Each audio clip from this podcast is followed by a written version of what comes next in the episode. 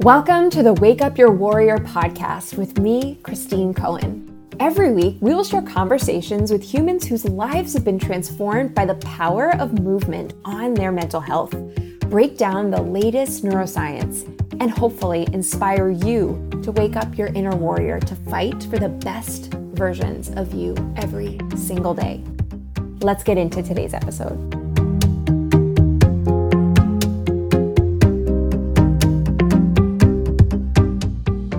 First, I wanted to share a story that inspired me, or I should say, I feel encaptures the reason why I do this, why I do what I do.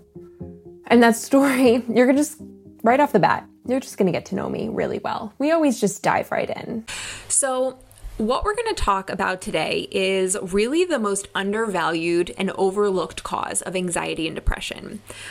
Through your really generous um, uh, questionnaires that you filled out and a lot of what you shared. And I, I was in this boat. Like I told you, my idea of what caused depression and anxiety were all really based off of pharmaceutical commercials and just hearing the same things repeated over and over. Depression and anxiety are caused by a mental, a chemical imbalance in the brain it's genetic. It's in my family history. My dad had it, my mom had it, my grandma had it, my aunts, you know, like it's there's a genetic connection there.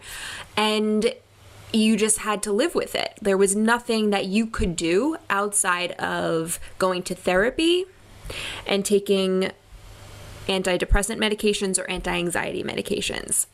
Of course, there is the life um, experience impact, grief trauma, um, things like that childhood trauma, adulthood trauma, divorce, life experiences that can also impact our mental health.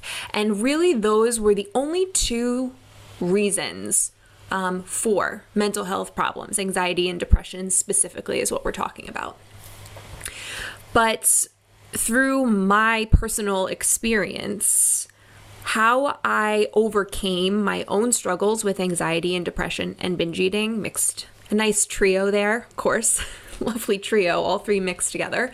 But how I overcame them had it didn't add up to what I understood and believed the cause to be. If it was a genetic thing inside my brain that was a chemical imbalance, how could the things that I did without ever going on medication and without ever seeing a therapist help me overcome them. All I did was exercise, all I did was improve what I was eating and then eventually like I got a little bit stronger, got a little bit stronger and layer after layer after layer I started to build a stronger foundation. I started to address some of the psychological things that were really um, bothering me that were stressful.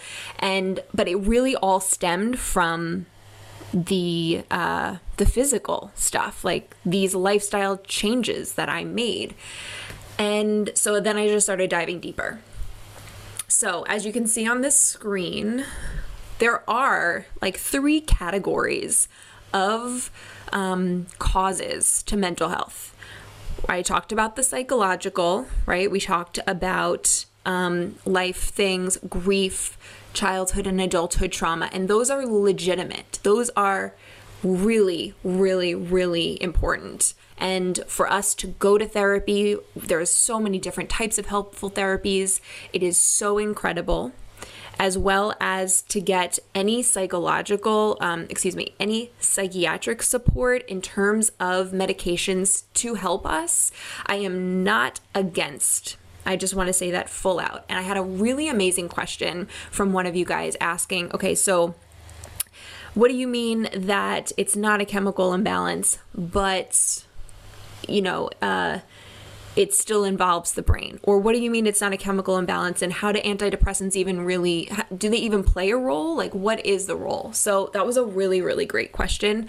And if I was just to address it really briefly, because um, we're going to get into a little bit more detail.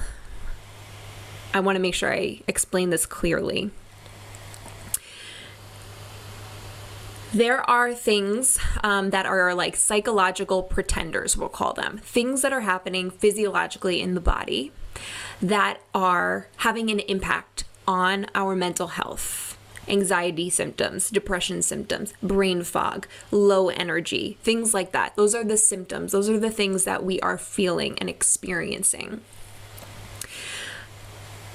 The psychological pretender part comes when these things are rooted in our body, not rooted in our brain and brain chemicals. So, for example, something is going on in the body that is impacting one of the mechanisms that does uh, that our mood comes from, that our energy comes from, that our ability to think clearly comes from. And there are a few different mechanisms. Some of those mechanisms do um, have a role with serotonin and dopamine and uh, neuroepinephrine and um, GABA and those neurotransmitters that do have a role in how we're feeling, what our mood is. Um, how we're able to handle a situation and what our body does in terms of when it's stressed out. So they are connected. I believe that people who feel an improvement when they go on um, SSRIs or other antidepressant medications and anti anxiety medications, it does decrease their symptoms so that they can step forward into life and take the next step in terms of what it what they can do to improve their life right? They can it helps them function. Um, if somebody does feel it, like you guys have, a lot of you guys have said that antidepressants have helped you. So, what has it helped you with? It has helped you feel a little bit more energized. It probably has helped you feel a little bit more focused. Maybe it has lifted that really heavy darkness that you struggle with so that you can go and step forward and kind of live your life. In my perspective, that allows you to do more work to taking care of yourself in the deeper rooted reasons why you're experiencing these symptoms in the first place. So I hope that makes sense. Um, that's why I kind of say that exercise was my antidepressant is my antidepressant. It still is because it allows me to feel my best a little bit better that day to function so that I can continue to do the things to self-care for me um, so that I can do the things to get nutrients and nourishment into my body on the physical level, on the mental level, through my eyes, through my ears, right? All of those things. Um, and it all works together it all works together. So, today uh, we're going to talk about the most undervalued and overlooked cause of anxiety and depression, which is the physiological and biological aspect. And we're going to talk about this from a nutrition standpoint. Um, I, the third aspect, which is also often associated with anxiety and depression, is the spiritual aspect. And I think of this as what your purpose, what your feeling of, of purpose, of meaning is in your life um, and how that guides you and how that moves you through your day. So, though the psychological and spiritual are the two most spoken about, the physiological, biological are what we're going to get into today. And let's get into it. Let me just make sure there's no questions. Okay, great. Okay, so depression and anxiety are a group of symptoms each of these is one disease, one disorder, but each of them have many causes. So depression is one diagnosis, but it has many causes. Same thing with anxiety. It's one diagnosis, but it has many causes. So even though we see a lot of the same symptoms on the surface, right, represented by the leaves of the tree, underneath when it, we get under the ground and we get to looking for what is the actual root of it in terms of the physiological, where it's residing, like what's happening in the body that's causing these symptoms on the surface. What are some of those things? So I listed them all for you right here. When it comes to the body, when it comes to nutrition, when it comes to the physiological reasons that are at the root of depression and anxiety, so not the psychological ones. We have nutrient deficiencies. And we're going to get into this a little bit deeper today, but things such as magnesium and copper and folate and B vitamins, omega 3, um, proteins, carbs, fats, specifically, um, certain ones as well. All of these nutrient deficiencies can cause depression and anxiety. Poor digestion. Digestion has many, many different parts. It starts in our mouth and ends you know where. And if one of these parts is out of function or not optimal, we're not absorb we're not breaking down food that we're eating properly and we're not able to absorb it to the full max. So even if we're eating, you know, the most whole food diet, right? Like let's just say we live on a, our own farm, right? Our own little organic farm and everything that we eat comes from what we make and what we grow and the animals that we grow, right? So no conventional, no big company has touched it, right? It is pure. it's pure, it's organic, no hormones, nothing. Even if that's what we're eating. Ultimately, if our digestive system is off for some reason, we are not going to be able to use that food to the best, most optimal way. So often you hear the expression, um, you are what you eat. Well, in functional medicine, we like to say you are what you absorb because if some if you're eating stuff, right, the good stuff even, and you're not able to absorb it or break it down or utilize it in a proper way, you're going to be missing out. There's going to be a, a deficiency. You're going to see something happen that um, that won't, you know, won't feel optimal. So poor digestion. So that's in the stomach digesting, that's in the, the small intestines, that's in the large intestines. All of those pieces have to be running well. Blood sugar imbalances are also another physiological root cause, and we're going to get into specifically why that impacts anxiety and panic attacks um, pretty damn hard. Like, pretty, like more than you probably even realize. I'm excited to talk about that today. Another root cause are food sensitivities, food intolerances, and food allergies. This deserves a presentation and a talk on its own, and it will. But just to break down the difference between these, a food sensitivity is an irritation that is happening or being exacerbated by a food. So often people might be sensitive to gluten because it's irritating something in their small intestines. It's irritating something in that system. They may not have a full blown gluten allergy, which is celiac disease, but they do have a sensitivity to it. Often the sensitivity is not detected through the traditional um, lab testing for celiac disease, and it's not even able to be picked up on by an MRI or other scans of the gut, but there is a connection there. And these sensitivities don't just have to be a food, they can be a chemical. They can be a chemical on a food, right? That we spray our vegetables and, and foods with so many chemicals these days, and we really do try our best to um, you know buy foods that aren't that are organic that aren't genetically modified etc but we're experiencing chemicals, whether it's on our food or whether we're putting it on our body or it's, we're breathing it in in some way. And that is causing sensitivities. An intolerance would be like a dairy intolerance, a lactose intolerance, where something, in the particular case of lactose, an enzyme is missing or is not being produced enough to break down the lactose sugar into where it needs to go. And so it's staying in its bigger form.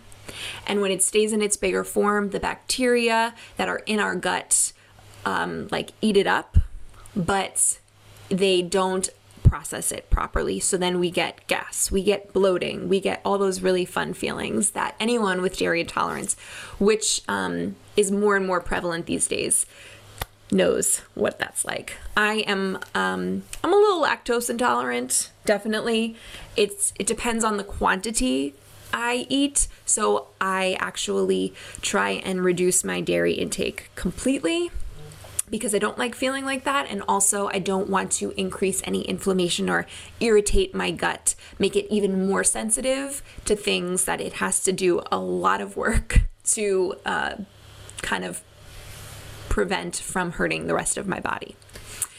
Did you know that your gut health, your gut lining, is actually the first line of defense for any chemical, toxin, bacteria from getting into the rest of your body? It is a barrier.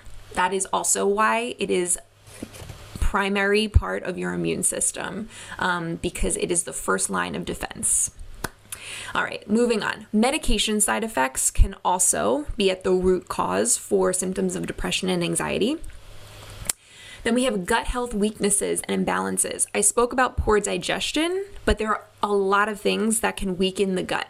Um, this can be an imbalance of bacteria in the gut health. This could be um, that bacteria getting into places where it shouldn't be. So, for instance, with small intestinal bacterial overgrowth, SIBO, this is when the bacteria that's supposed to stay in the colon, the large intestines, creeps up into the small intestines.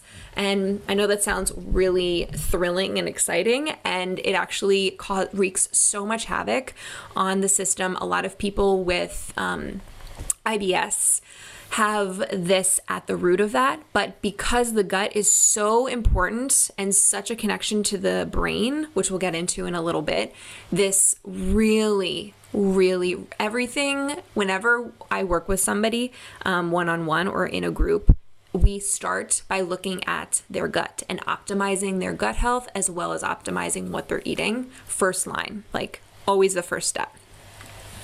Other physiological root causes chronic stress and inflammation. Again, this deserves a conversation all its own because what even what is even does it mean?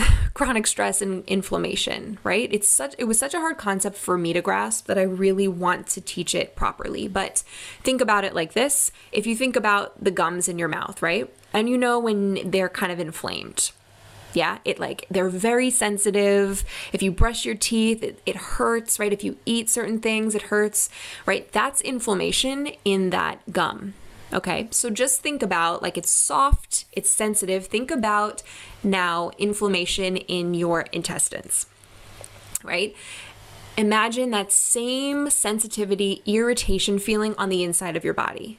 So, there are going to be certain things that the gut is going to be even hypersensitive to when it's inflamed. What's causing the inflammation? We can go into it in another video in more detail, but things like toxic chemicals, things like food sensitivities, things like um, uh, uh, gluten and dairy, uh, known foods um, that are inflammatory in the body. So if you kind of just think of it like that, but it's I will go into it in further detail in a future video. And if you're interested in learning more about that, please let me know in the comments. All right, we're getting we're getting down. See, there's a lot of root causes. It's not just about starting in the head.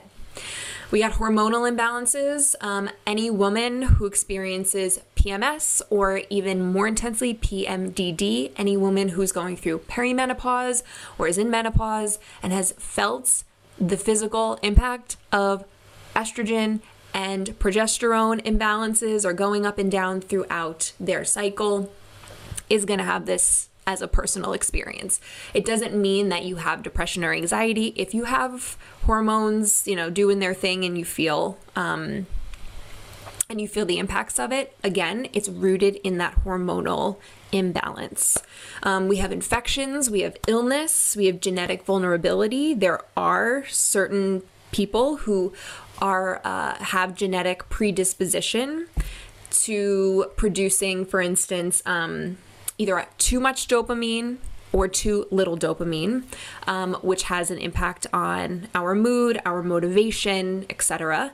Um, there is another gene that is really common um, that has to do with our ability to process folate, which is a B vitamin.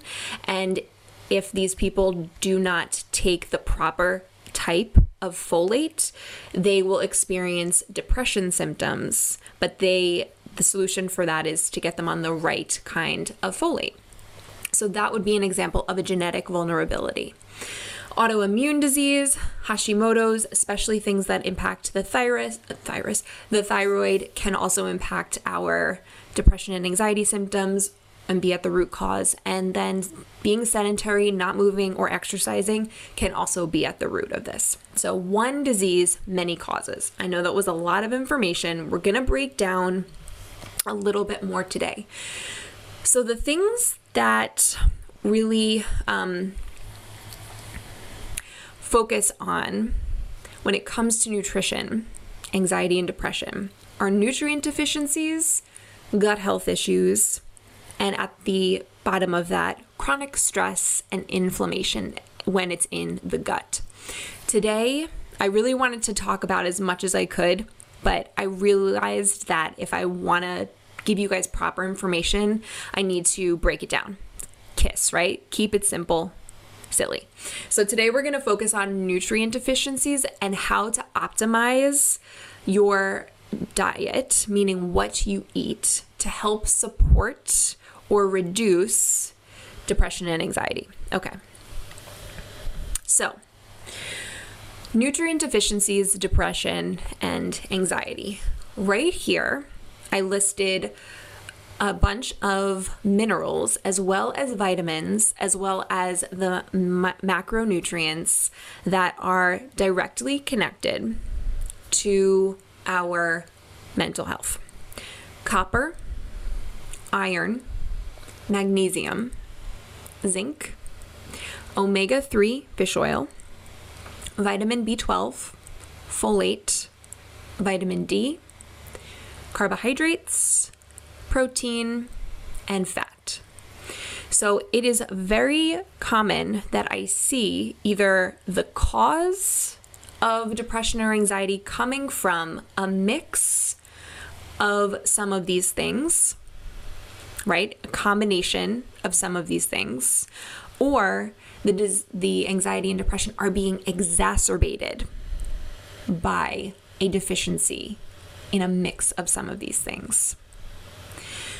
Vitamin D, I'm sure you've heard more than ever over the last year and a half. It is so important to our every function, almost every function in our body, and is vital for our mental health. Same thing with magnesium, which is probably one of the most known deficient minerals when we do lab testing. Magnesium often comes up as deficient, just like vitamin D often comes up as deficient as one of the most deficient vitamins um, that we are not getting either from the food that we're eating, the sun, in the case of vitamin D, or supplementation. We're going to get into a little bit deeper um, on how nutrition really does impact depression and anxiety. So I pulled up a few studies. So, uh, sorry for the text issue, but in a 2017 um, huge review of about 17 different studies on diet and mental health, um, they wanted to create a, understand if there's a strong connection between a whole food diet and a dis- decreased risk of depression. Whole food diet meaning foods that are grown from the earth, have no processing to them, um, come from the land, feed off the land, etc. Um, the study found that the dietary interventions were most effective um, when they were likely to involve a registered dietitian, someone like me, that was actually less likely. This is a little hard to to. I'll just summarize it. So. There was a strong connection between eating a whole food diet and a decreased risk of depression. Number one. Number two, it was even more likely um, to when it was involved by consulting with a registered dietitian um, that was less likely to recommend limiting meat intake. So that means they recommended eating meat. They encourage a leaner protein inclusion in their meal plan and did not promote a low cholesterol diet. Okay? So, did not promote low cholesterol in terms of what they're eating, encouraged eating leaner protein, and did not recommend limiting meat intake. Were all associated with a decreased risk of depression. So, that was one study. A 20, uh, 2009 study looking at the Mediterranean diet, which again, whole food based, more fish, um, whole food vegetables, etc., um, whole food carbohydrates. Over 10,000 individuals participated in the study. Participants who adhered to the most to a Mediterranean style diet were 30% less likely to be diagnosed with depression during the four year study period. The relationship between depression and food found that the higher intake of fruit, nuts, monounsaturated fats such as olive oil, and legumes, which are beans, etc., were um, less, so the higher intake of those things were associated with less risk of depression. All right. In 2012, this one's really interesting. In 2012, a study in Australia on a thousand Australian women um, found that red meat intake was extremely important for the prevention of depression. This one, this fact really blew my mind because we were really taught that red meat was like stay away, toxic, do not eat, cut it out, right? Like cut it out of your diet. But really, researchers observed women who consumed the least amount of red meat were twice as likely to be diagnosed with depression or anxiety disorder compared to those who ate the recommended amount. A connection was not found between mental health and other forms of protein, such as chicken, pork, or fish. It was really the red meat that made this decrease in depression. Even when vegetarian women were removed from the analysis, the results remained. Those that ate the least meat were more likely to be diagnosed with depression. So, why would that be? What is it about red meat that could potentially help with root causes of depression when it comes to nutrients? Let's get into that. A 2018 study analyzed creating an antidepressant food score for all foods. The highest scoring foods for helping to prevent depression were oysters and shellfish, organ meats, fish, dark leafy greens like watercress, spinach, lettuce, Swiss chard, herbs, and kale, colorful vegetables like pumpkin and red peppers, and cruciferous vegetables. So that is super interesting, especially about the organ meats. So, what is it about these foods that can fit into our net, our new understanding of how nutrient deficiencies, especially the ones that I listed before, could be connected to causing depression and anxiety? The reason is because the nutrients of most important for the prevention and treatment of depression are folate, iron, omega 3s, and specifically the EPA omega 3 over the DHA, and that's very important and very new science. Magnesium, potassium, thiamine, selenium, vitamin A, vitamin B6, vitamin B12, vitamin C, and zinc. Now, we can get a lot of these vitamins from a lot of the foods that were listed below. And red meat, going back to the study on the correlation between eating more red meat and having less risk of depression, um, is what has almost all of these vitamins and minerals in it.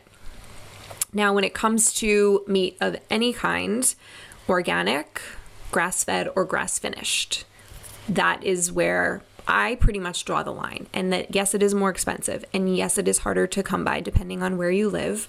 Um, and yes, it is unfair that it is more expensive, even though this is how it, it, it always was before conventional food, right? Big food came in and started um, processing it and adding hormones and adding chemicals and adding and making it so that they could mass produce this stuff.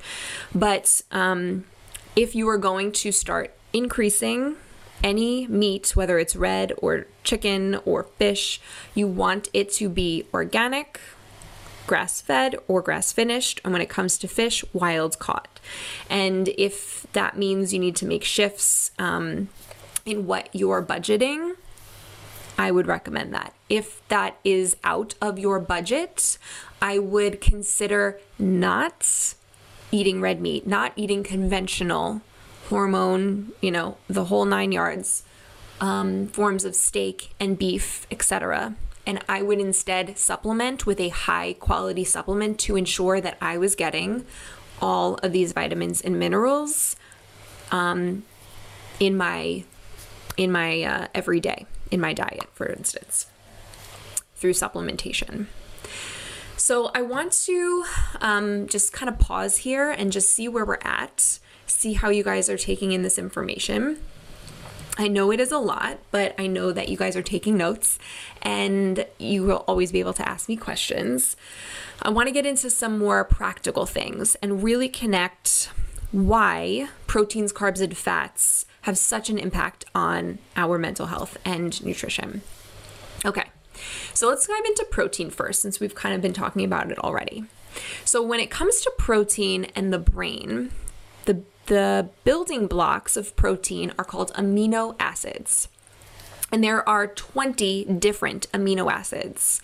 And some of them we actually produce in our body but specifically, there are nine essential amino acids that we cannot produce on our own that we need to get through what we are eating or consuming. And those nine essential amino acids are histidine, isoleucine, leucine, lysine, methionine, phenylalanine, threonine, tryptophan, and valine. Now, you don't have to have these memorized, but I wanted to share them with you because I'm going to make a connection to anxiety and depression in just a second. So, amino acids are central to doing many things building our muscles, forming our hair, our skin, our nails, and the connective tissue in our body, so the tissue underneath, our, but that connects our muscles, our joints, our uh, fascia, but they are also central to making neurotransmitters, brain chemicals. So if we are not consuming protein, specifically these essential amino acids, through our diet, we are not able to properly make the neurotransmitters, the brain chemicals that are responsible for us thinking and feeling our best. So, I'm going to make a quick connection in two different ways for this. So, comment below if you've heard of the neurotransmitter serotonin. Serotonin is known as the happy hormone, but it actually has a lot more of a role, um, bigger than just making us happy. That's kind of a misconception that goes along with the brain chemical imbalance. Um, it's a calming neurotransmitter, it's an overall well being neurotransmitter, um, and it plays a strong role in our mood. But it also, so I'm going to just draw this connection for you. Serotonin, which the majority of it is actually made in our gut. Yes, the majority of a brain chemical is made in our gut, just one of the ways that the gut and brain are connected. So, if we are one, not consuming a proper amount of protein, the proper type of protein, and we are not able to absorb, digest that protein, if we have an imbalance of bacteria in our gut that's not properly doing its job, we're not making the amount of serotonin in our gut. That serotonin might not make it up in the proper amounts to our brain to do the job it needs to do. Another connection of serotonin's role is to create melatonin, which is the hormone of sleep. Melatonin helps us fall asleep at night, and its precursor is serotonin. So if we're not in, um, if we are not creating enough serotonin, we're not creating enough of the hormone melatonin to help us fall asleep at night. Now, how does this relate to protein? Well, if we go back up the road a bit, we're going to see this chemical, this weird, weird word over here, tryptophan. Now, most people recognize the word tryptophan because it's the joke on Thanksgiving in America that if you eat too much turkey, you're going to have this huge surge in tryptophan and then you're going to fall asleep. Does that sound familiar? Right? Like everyone's always tired after Thanksgiving, after the meal, and needs to take a nap. And the theory, but it's not accurate, the joke is you eat so much turkey, and turkey has a high concentration of tryptophan in it, that you induce your melatonin and you fall asleep. So that's the connection there. But truly, even though that's a joke, to like to just zoom out a bit, there is truth to it. So Tryptophan is one of those essential amino acids. We can't get it unless we eat it in our food. One, if we're not eating and the food that has tryptophan in it, or we're not eating enough protein, or we're not absorbing it, or we're not digesting it well, we are not going to have the tryptophan to create the serotonin, which does play a role in our anxiety, and depression. So, this is one example of how protein is essential for making our neurotransmitter, serotonin specifically. Another example is in the production of dopamine. Dopamine is best known as the hormone, or excuse me, as the neurotransmitter of motivation. When we feel like we have a decrease in motivation, it could be because of a dopamine connection. So dopamine is the um, is the motivation neurotransmitter. Now, how does this relate to protein and that essential amino acid? Well, if we go up the river, right, we go up the road, we're going to see this funky name, phenylalanine, and this is one of our nine essential amino acids that we need to get through what we eat if we're not consuming it, if we're not eating enough protein, if we're not able to absorb, digest, yada yada yada down the down the river, we are not going to have that building block to create dopamine. And there could be a lower amount of dopamine getting to our brain and doing the job that dopamine needs to do. So that's another example of how nutrition relates to our neurotransmitters and relates to our mood. So it is not just a dopamine deficiency or a serotonin deficiency in the case of the other one for a genetic reason or for no reason. Um, it's just happening. It is directly connected to nutrition, what we're eating, and how our body is utilizing what we're eating optimally. Let me know if that is clear for you guys because we're going to go on to fats in a second. Okay. All right, so did you know that the brain is the fattest organ in the body?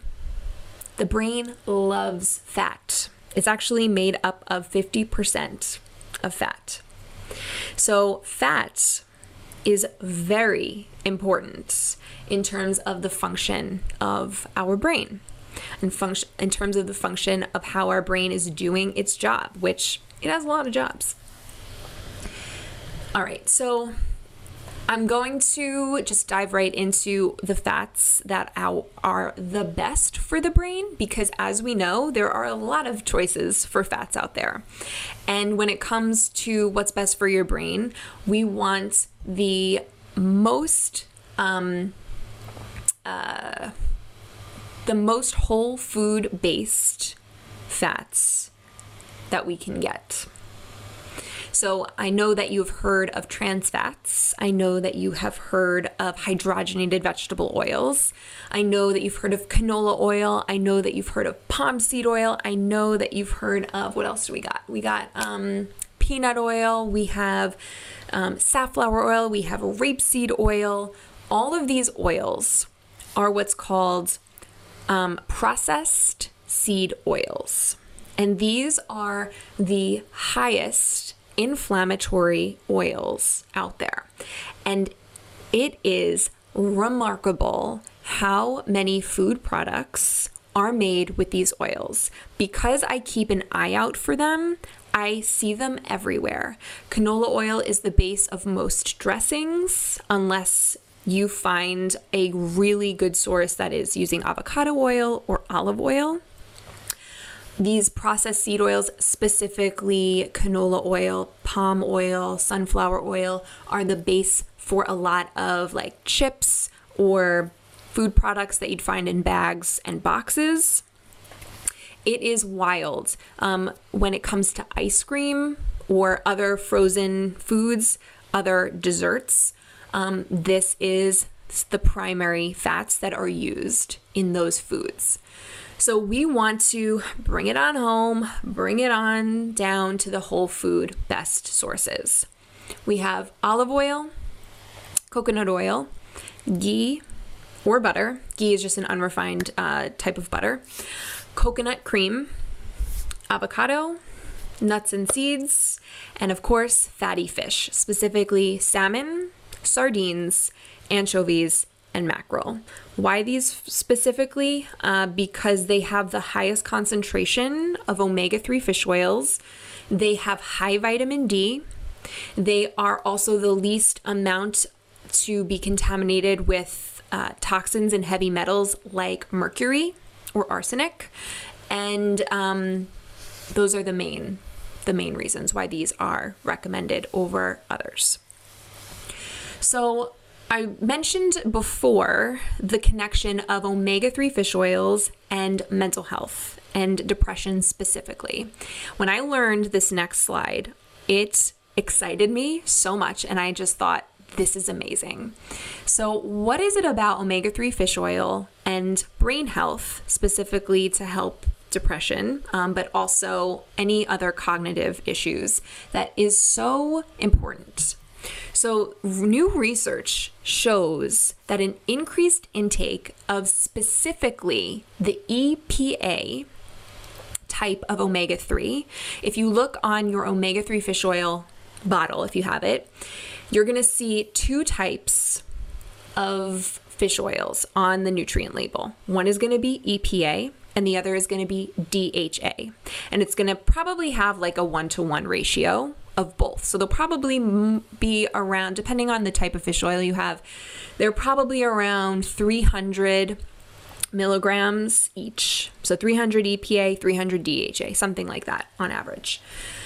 What research has found is specifically high doses of EPA over DHA matches SSRIs in relieving depression symptoms. Yeah. So, taking a very high amount of EPA can help drastically with depression symptoms. Taking EPA can also lower the effective dose of an SSRI. If you are someone who's taking an SSRI, antidepressant medication, taking in a, I'm going to tell you a specific fish oil supplement with a higher amount of EPA to DHA, you the effective dose of that SSRI that's helping you can also be less. So you would take less and the other positive is you have less side effects, less nasty side effects of antidepressant medication. So, specifically, um, taking one to 2,000 milligrams of EPA has been seen to relieve depression symptoms.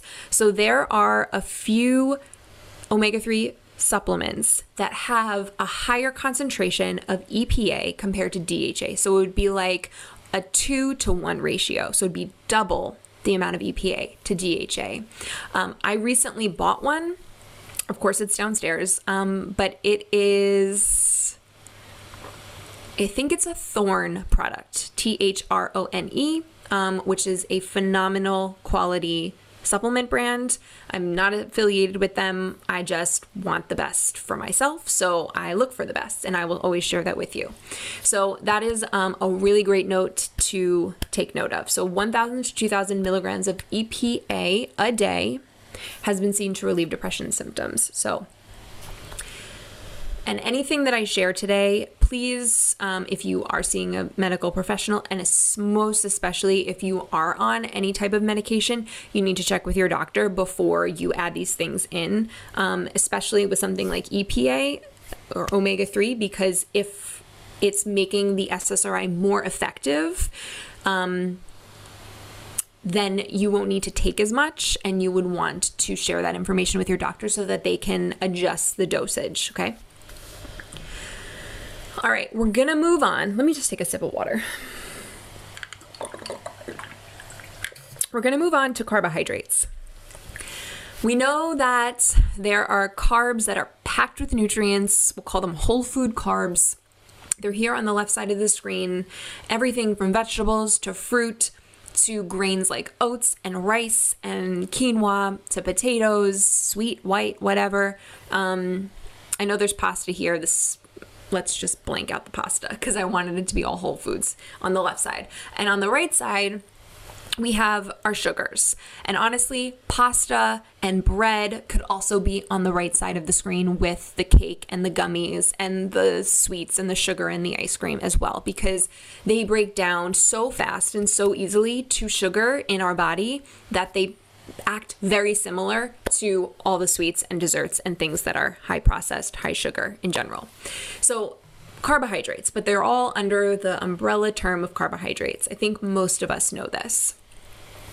So, how does carbohydrates connect to anxiety and depression? So, I'm going to teach you about a term called reactive hypoglycemia, which is basically when our blood sugar crashes fast. That's why I have a lovely picture of a roller coaster because we have highs and we have hard drops. We have highs and we have hard drops. So, when it comes to hypoglycemia, or when it comes to our blood sugar, it's really important um, that we have balanced blood sugars. Why?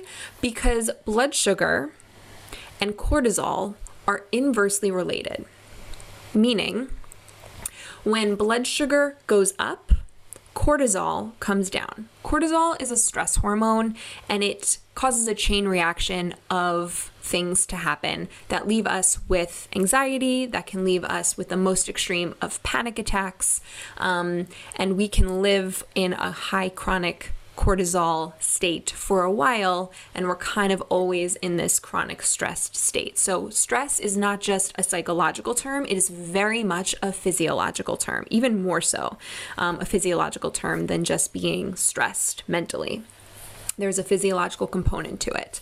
So, when we eat food, right, and our blood sugar spikes, the question is how fast does it come down? Are we are we on a high roller coaster, right, where we're spiking high, we're going up, and then it's like a deep drop and it is fast and it is crazy and for those of you who like adrenaline on a roller coaster, well, in real life, you're also getting an adrenaline spike. Literally. You're also getting an adrenaline spike. Even in life, when you eat that, you have a high spike in blood sugar and a deep drop shortly thereafter.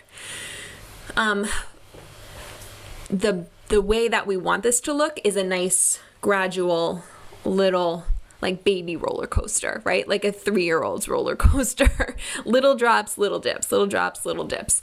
Um, so the question is how quickly does glucose drop after the initial spike after eating? The rate that glucose is dropping is what can trigger anxiety. So, how does this happen? Okay, so a basic guide to blood sugar and anxiety. So, we're gonna start right here. So we eat something high in refined flour, carbohydrates, sugar. This can be cereal, this can be a muffin, this can be a meal of pasta with sauce. Um, just trying to throw out random meals. But it breaks down into glucose and floods into our bloodstream, right? This is this is normal. Then our blood sugar levels spike. Our pancreas releases insulin, which helps bring glucose, blood sugar, from the bloodstream into our muscles, into our liver, into our fat cells to be used or stored as energy. Okay? Still, good. This is what's supposed to happen. But then we hit that crash and that blood sugar comes down hard. Blood sugar levels crash.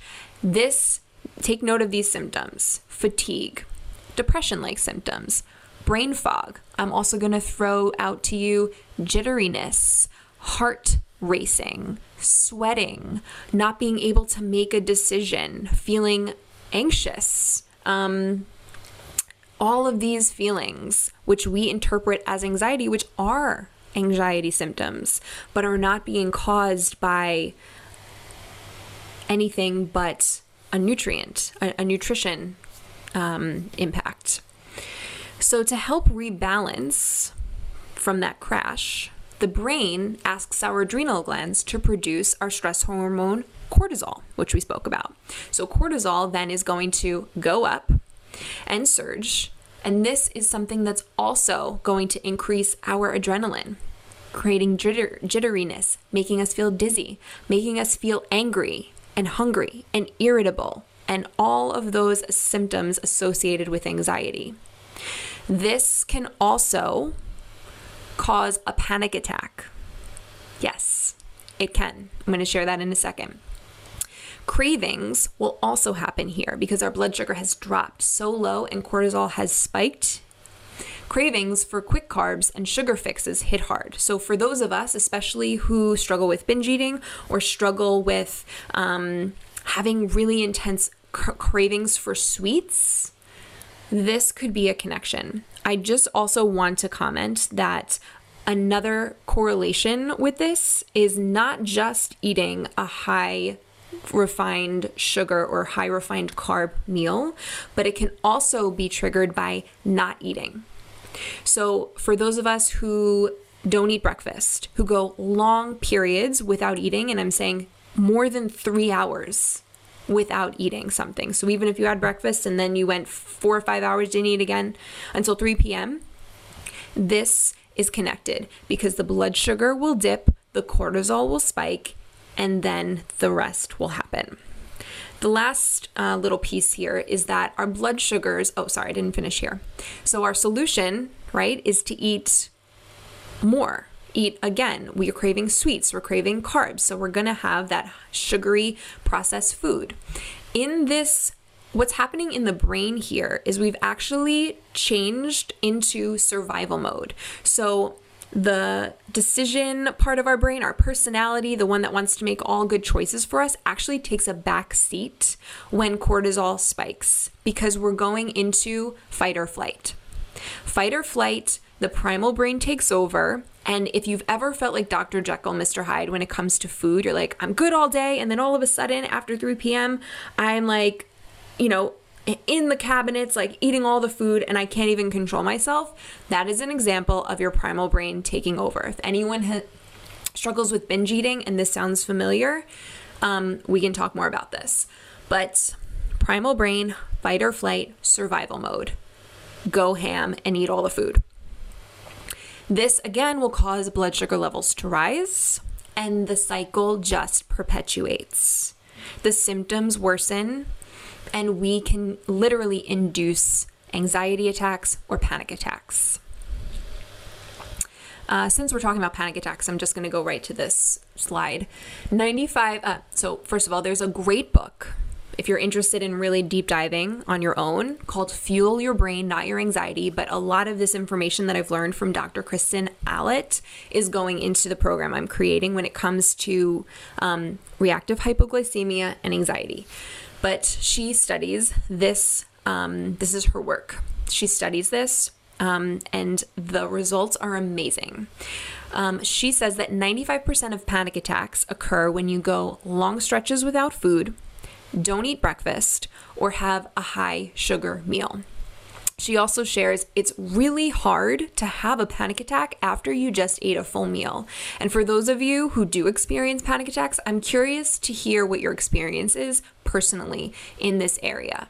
Because Dr. Kristen Allott says it is really hard to have a panic attack after you just ate a full meal. And if you think about that, right, a full meal, we have protein, we have carbs, we have fats our what you just learned about blood sugar. We have a nice balance of blood sugar. There's no hard crashes.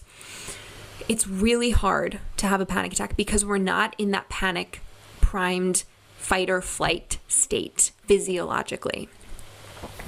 Usually 3 plus hours after a meal or shortly eating something high in sugar would put you at more risk for anxiety or a panic attack. That's straight from her book, Fuel Your Brain, Not Your Anxiety. Have any of you, or do any of you, wake up in the middle of the night, like often, maybe around like 2, 3 a.m., and then you're just up, right? You're just like, I can't fall back to sleep. Maybe you even experience anxiety. Maybe you experience like heart palpitations or your mind starts racing and you can't stop thinking. I mean, I I would be shocked if nobody has felt that before, has experienced that before. I have. I have personally experienced that. It used to keep me up for hours, and I would have um, like fluttering in my chest, and I did not understand what it was.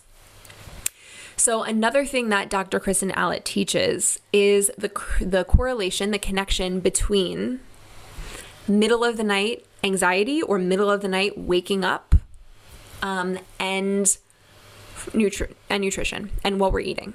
Another question is do you wake up in the morning with anxiety? Do you wake up in the morning feeling anxious or feeling worried or feeling overwhelmed like right off the bat? Well, a connection could be because your blood sugars are dropping overnight. If your blood sugars are dropping overnight, and often this happens around that 3 a.m. time, because we either did not eat enough nutrients during the day or we have been eating too much high processed carb sugar food where our blood sugar is not able to sustain us through the night. And so the body is just doing what it's evolutionarily designed to do. When the blood sugar drops, the body is going to release cortisol. When we release cortisol, the body is able to produce glucose from our energy stores. So it's going to tap into our muscles um, to produce new glucose so that we can bring our blood sugars back into balance. This is actually a life threatening thing. When our blood sugars drop too low, it is a life threatening thing. So the body kicks in to primal evolutionary mode. It spikes cortisol. Now, for those of you who don't know, cortisol we, is a great hormone. It actually does a lot of good for us. One of the good things it does for us is allow us to wake up in the morning. Yeah, it's the wake up hormone. A cortisol is highest, should be highest in the morning. In the first half hour of waking, cortisol is at its highest and then it gradually comes down throughout the day. And when it's at its lowest, we're allowed uh, it allows us to fall asleep because melatonin is produced and then we fall asleep. But if cortisol is spiking too early in the middle of the night because our blood sugars are too low, well, then we're going to wake up too early. And if cortisol spikes, and I just described to you that feeling uh, that you get when cortisol surges, which is anxiety, dizziness, anger, worry, and adrenaline's going to boost, which is going to increase our heart rate. Those are all the exact uh, ingredients for anxiety or maybe even a panic attack. So, what the heck do we do? How do we help ourselves with this? So, a solution is to nourish yourself more throughout the entire day, to increase your proteins, to increase your healthy fats that we spoke about before. Another thing to help um, that would be like a long term uh, habit to start introducing into your life so that this can be a, a new foundation for you to have a solid blood sugar balance.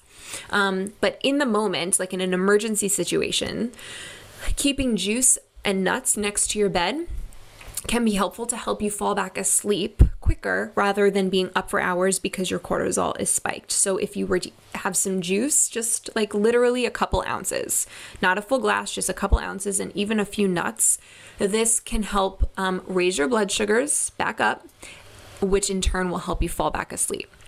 Um, another solution can be to have some protein before you go to sleep, not a full meal, literally like an ounce of turkey, like a slice of turkey, um, a, a, small piece of chicken, um, a spoonful of nut butter, something like that to help sustain your blood sugar throughout the night.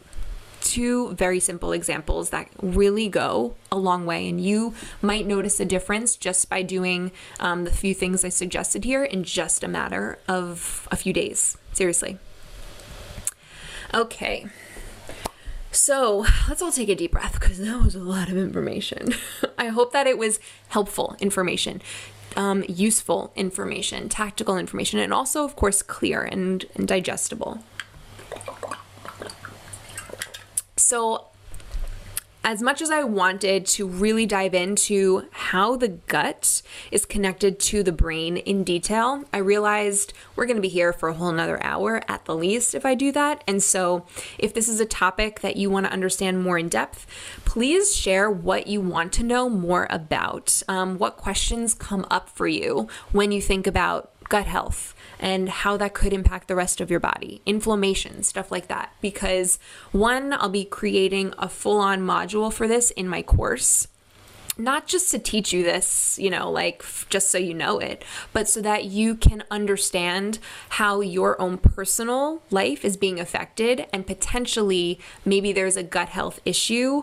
Remember, we talked about gut health starts in the mouth and ends you know where. So it's got a long way to go. So, what in your gut, um, in your digestion process, could potentially be off or imbalanced that is um, causing issues downstream? Okay. But these are a few ways. I'm just going to kind of like tease you. tease you with it.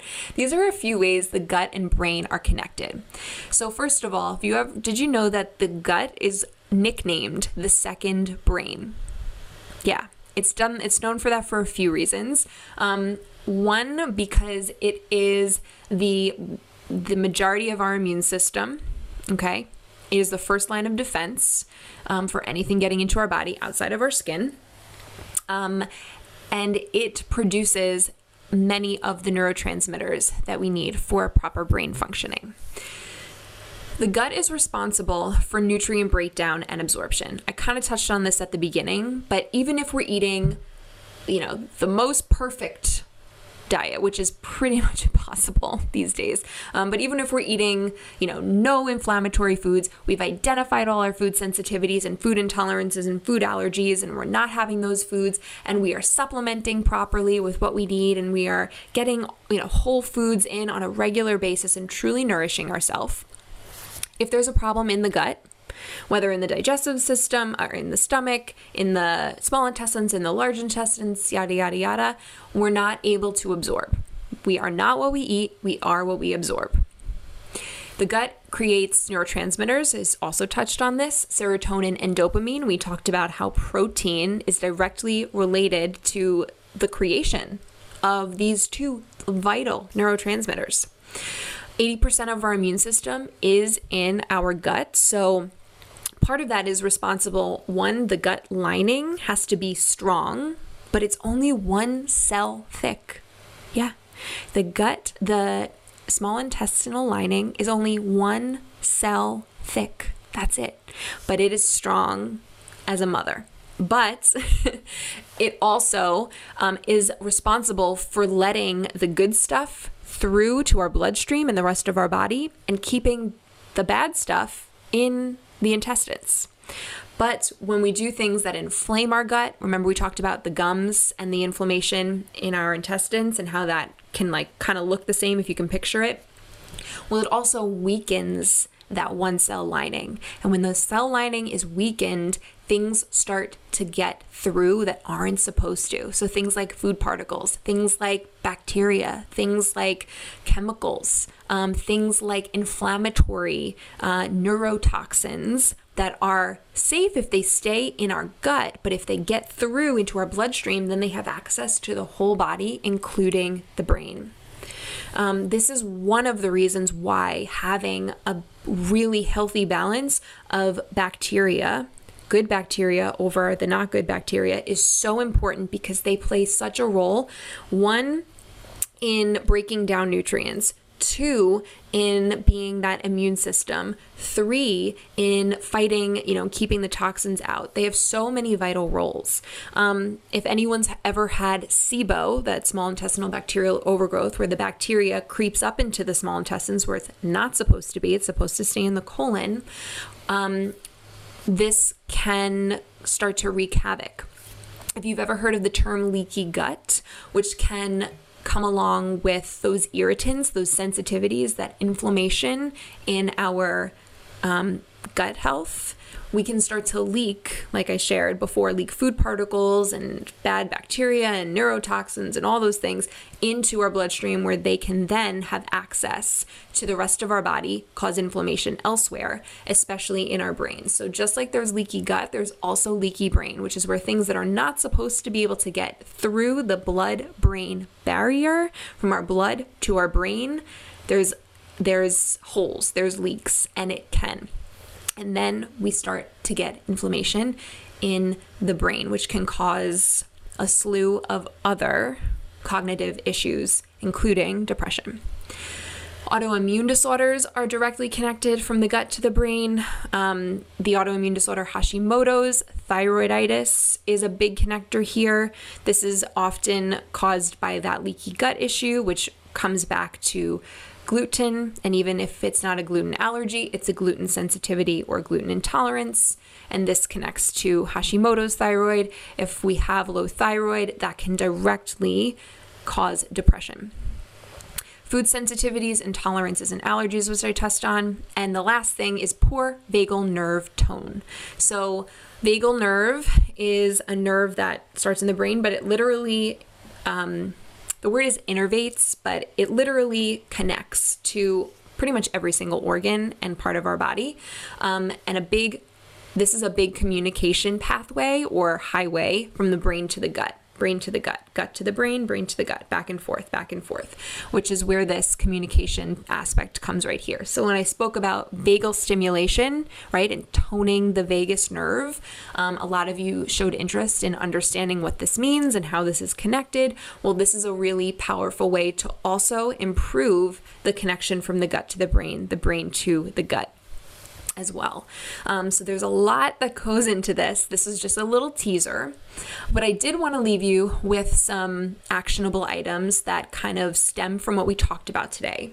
So when we talk about optimizing what we can do in terms of our nutrition on a very basic level, very basic level, you guys, because like I said, what works for me is not necessarily going to work for the next person, the next person, the next person. My job is to help you discover what does work for you and what doesn't work for you, and how to be your own detective to really start to make these changes. For example, getting adequate protein, getting good fats, getting ample vegetables. Well, for some of us, that could be all vegetables, right? That could be we're they're vegetables. What could be wrong with vegetables? Well, for some of us who either have an infection going on or a certain type of inflammation in our gut, um, specifically SIBO, there are certain vegetables that are not um, that that you kind of need to take out for a little while until that inflammation and that bacterial overgrowth calms down. So it's not a forever thing, but it is a therapeutic diet. It is something that you would do for a certain amount of weeks until that gut, that gum inflammation, but gut inflammation goes down and we address the root of it. So, even in these, there are very specific things that each person would need to do. And I covered, I'm going to cover that so in depth so you exact, know exactly what steps you need to do. Like, okay, I got SIBO, X, Y, and Z. This is what I need to do. These are the, the lab tests I need to get. This is the foods I need to avoid for a few weeks. This is how I'm going to do X, Y, and Z. These are the supplements I need to take. It's going to be really clear because this can get very overwhelming. I get it. Um, going caffeine free. I apologize if I really offended anyone with that. I know that I don't go caffeine free. I love coffee, um, but it's not because I need it to wake up, it's because I truly love it. But caffeine, as we all know, has a direct impact on how we're feeling, our anxiety. So um, that is a very um, something I suggest highly. But again, all of these things don't have to be done overnight, they are done slowly and steadily. Whenever you make changes to your lifestyle, I want you to feel like you gain something from it. I want you to see the benefits, the things that are um, enhancing your life. Not like your life is going to be less, not like you have to sacrifice, not like you're giving up something. Whenever we look at our changes, our choices as enhancing and abundance, we're going to want to do it. We're going to be excited to do it because we know how much better we feel when we do it. But until you're at that mindset, then we take it really, really slowly until, you know, as you are adapting to change. Let's put it that way. We talked about balancing blood sugars. I gave you a lot of examples for how to do that. Um, I mentioned gluten free. This is kind of like an if necessary thing, but gluten is very uh, inflammatory, and a lot of people do have symptoms of it. Um, excuse me, not symptoms of it. They do have uh, reactions to it. Dairy free, again, if necessary, but dairy is one of the more inflammatory foods out there. And then supporting gut health, which is a whole other discussion. And again, something I'll get into in a little bit more detail in our future talks. Okay, everyone take a nice deep breath in because I need to. Thank you so much for um, one listening, making it to the end, and two, like thank yourself for showing up and taking the care to learn about how you can help yourself. It might be the harder thing in the short term, but in the long term, it is the easier thing.